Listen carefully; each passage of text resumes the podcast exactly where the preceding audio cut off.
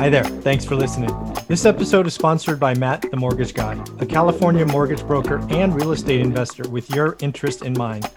For good, honest advice and any of your residential financing needs, go ahead and shoot him a message at matt at themortgageguy.com or feel free to text him directly at 916 529 7600. Remember, when you're ready to apply, call Matt, the Mortgage Guy. And just so you know, for one rental at a time fans, he is waiving his $6.95 processing fee. Take care. Alrighty, folks. Expert series video number three with Greg Dickerson. How you doing, sir? Doing great, Michael. How are you? I'm doing all right. So I want to paint for you what I think is a pretty clear picture of 2021.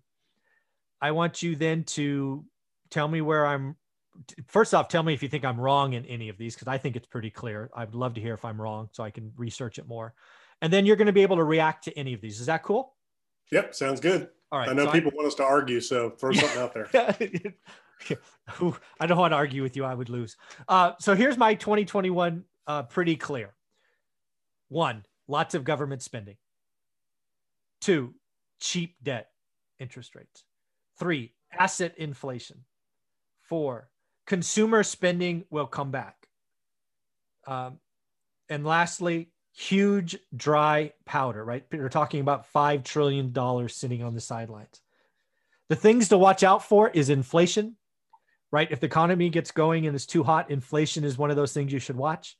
And then finally, if inflation gets ahead of itself at the end of the year, does interest rates rise? So those are the things I'm looking at that I consider pretty clear. What do you think?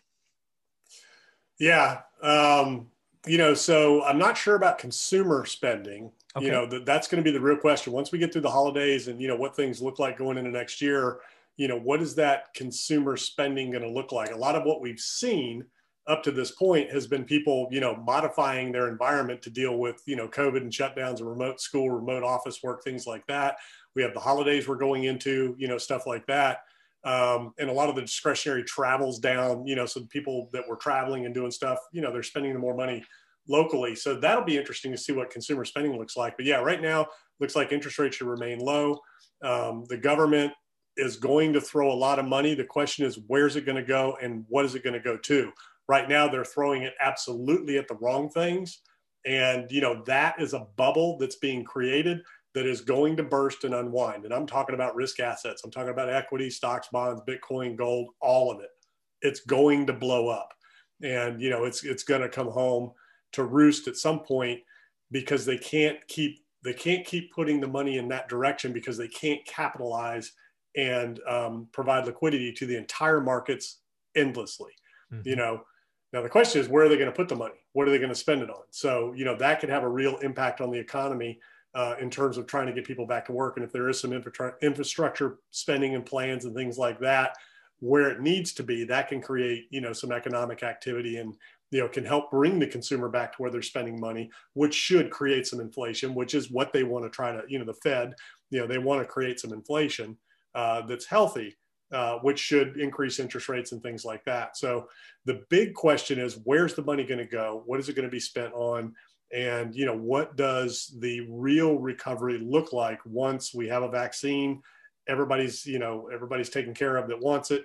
And you know the, the, the switch is flipped and hotels and movie theaters and restaurants and travel and everybody's back on. Yeah. So if you're an investor sitting here in december of 2020 and, and you agree with at least some of my clarity what is one to do right? Let's assume, right, the K-shaped economy is something I've been talking about for a while. Let's assume you're on the top end of the K. So so you're not worried about just food and rent, right? That's a different conversation. Let's assume you're still employed, you can work from home, uh, you're getting by, you're probably saving more. What what is someone to do if if that's what you see is coming? So you got to be you know you have to be careful. You need to know the top and understand what the top is and what you're investing in. So if you're investing in stocks and, and you know the market's maxed you know we're, we're not gonna we're just not gonna see Dow 30,000 yeah. Yeah i mean i didn't think it would get there before it you know sold off again but i didn't think the government was going to do what it did and step in and start literally buying stocks you know? Yeah. so uh, that was that you know what they've done is unprecedented but that is going to stop because the political appetite for that is is fading. Um, and the you know the the the political will of the people, it's fading, just like the shutdowns. You know, when you have law enforcement come up and say, we ain't going to enforce any shutdowns. That's happening in Cali right now. Sheriffs exactly. are like, dude, we are not doing that. Good yeah. luck. So I think you have to be smart about what you're doing. So real estate, you know, uh, uh, stock market's one thing, and you know, there's companies you can pick and choose, and there's some IPOs you can get in and get out of. But to think that you can go in now, long term, and do well, I think is kind of crazy. The only reason you're at where you're at is because the uh, institutional investors, hedge funds, you know, pension funds, and all them don't fight the Fed. They're being forced into those assets because there's no yield anywhere else. Mm-hmm. And they don't need much. Okay. They're moving billions of dollars to hundreds of billions of dollars. They don't need much. The average retail investor, you got to be a little bit more smart about it. You got to be a little bit more patient and you got to be willing to, you know, go against the tide. Okay. You know, when everybody's buying, you need to be selling. When everybody's yeah. selling, you need to be buying.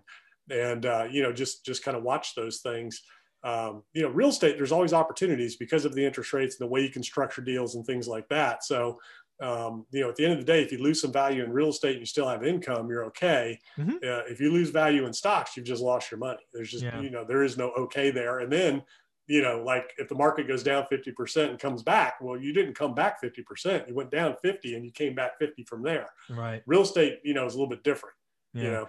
I think it's really interesting because the one thing that I've been I always watched is you know quote unquote what's the rich doing? You know Buffett has that quote about you only know who's swimming naked until the tide goes out.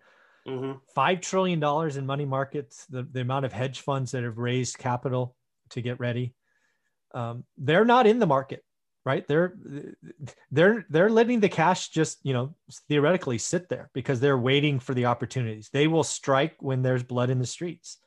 Yeah, and hedge funds are down you know, at across the board right now. They're not doing well with the market where it's at. Yeah, they didn't expect, just like you said, right? They didn't expect the Fed to come in and start buying stocks, but they're getting ready, right? Um, you know, there's there's invitation homes, and again, place people that are playing in my area, single family homes mm-hmm. that own tens of thousands and looking to buy tens of thousands more. So that's one of the things that I'm pontificating. And actually, I'm going to do a video on it later. Just I'll just share it here as a tease. Las Vegas. I've been pretty adamant that Las Vegas market is kind of fake right now, right? They've had five or six months of record price setting. They have 20% unemployment. They have 87% collection in rentals. So it's just bad. What's happening is there's been a lot of inventory held back because of forbearance and, and all of these things. So I think a crash, I think a reduction is coming, right? When inventory shows up, stress shows up. But now what yeah, I think if those jobs don't come back at scale, which means people need to be, you know, yeah. flooding to Vegas, you know, once this is is you know lifted, and you know, I don't know if that's going to happen. It, yeah, I I think the odds are unlikely. There's going to be an air pocket. There's going to be a gap, and what I'm seeing now is I actually see like invitation homes and that ilk salivating to buy because I think it's going to be like a six, nine, 12, maybe 18 month window, what I call the air gap, because mm-hmm. Vegas will be back right? Is it 2023? Is it 2024? You know, whatever it is, but it won't be back in 2021, right? The yeah. risk profile. But Invitation Home with their billions of dollars, just like 2010, they bought entire portfolios sight unseen because they have their their hold period is years, if not a decade. Mm-hmm. So I don't think that air the pain that I thought was possible in Vegas will nearly be as deep because Invitation Homes will say, "Hey, we'll buy them. We, will take a ten percent discount." the difference now is um, back, you know, 2008 and nine, when those packages, you know, were being purchased, they were being purchased from the, you know, they were uh, um, toxic assets that were being purchased off of the, uh, the, the books of the banks. Yep. So they were selling these, you know, these houses at scale, whole packages of you know, mortgages in default, right? And um, a lot of them were just securities. So you know, BlackRock was one of the buyers, and then they created this facility to be able to manage it the difference is nobody was buying individual homes at scale back then because it just wasn't they didn't have the mechanism for it now they do mm-hmm. so there's a mm-hmm. lot of different companies that now have the mechanisms to buy homes at scale individually you know right now. So that's a different animal that a lot of the you know uh, pontificators about the big housing crash just aren't taking into consideration is that exactly. the amount of buyers out there now that weren't there the last go around and they're ready. their infrastructure is there right? They can now yeah they take... got the money they've got the systems you know and i mean warren buffett you know he, he said man i'd buy every house i could if i could figure out a way to do it. Well they figured out how to do it now Yeah, and there's they have eh, there's you know some of them have hundreds of thousands of homes in select markets, and I I really do think they're they're going to come out and they're going to put a floor into the market, right? Where Vegas, you know, using the trend that I saw six months ago, I was like, ooh, there could be a thirty percent price it. Just guessing, yeah. right? Just pure guessing. And the banks have been shored up. So what yep. the Fed is doing eh, eh, and, and Treasury, what they've done now for the banks is they've allowed them – Eh, you know, by providing the liquidity to shore up their balance sheets. If you notice, all the banks are, you know, making record money during the pandemic while everybody else is sucking wind. And they're doing that because they know there's going to be some write downs. So what they're telling the bank is, hey, we're going to flood you with liquidity. We're going to keep these rates low, build capital, raise capital, build your trading desk because you're going to need that money to offset these assets that we're going to ask you to take a haircut on. So that's yeah. that's kind of what's going to happen. And even from a global debt pers- perspective, you know, at some point, you know, they, there will be a sit down between all of the countries that, you know, own each other's debt. And it's all right, guys, we're all just going to kind of level the board here.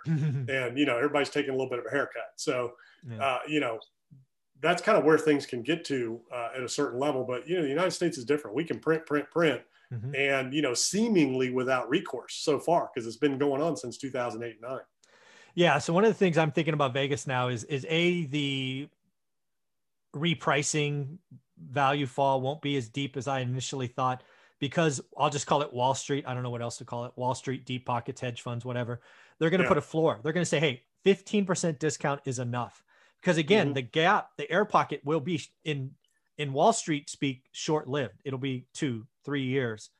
And they're like, shoot, what we can hold that. They have they have near near unlimited holding period. So so you have um, them. You also have note investors. So yeah. you know, there's there's a whole business out there where you know institutions will come in and buy the notes mm-hmm. and they'll get them performing and then they'll spin them off again. So yeah. you've got note buyers you've got you know asset buyers that are buying the real assets. Um, you, you, know you've got um, you know individual investors out there that are buying houses that are in distress. So and the market is red hot with interest rates where they are. So you know i think that inventory can get absorbed. You know the real question is how long will it take, you know, a market like Vegas to come back, you know, with the convention business, the casino business? I mean, it's it all about the conventions. Traveling. Yeah. For me, yeah. conventions. Yeah. And it, but it will come back. It, I think that's true. It's the win. And I, my crystal ball is as good as yours. I have no idea. Yeah. yeah. Very interesting. Well, very, very cool, Greg. This is always fun talking to you. I appreciate our Mondays. You kick us off strong. This has been a great uh, set of three. Thanks, man. Yeah. It was good to see you. Thank you, buddy.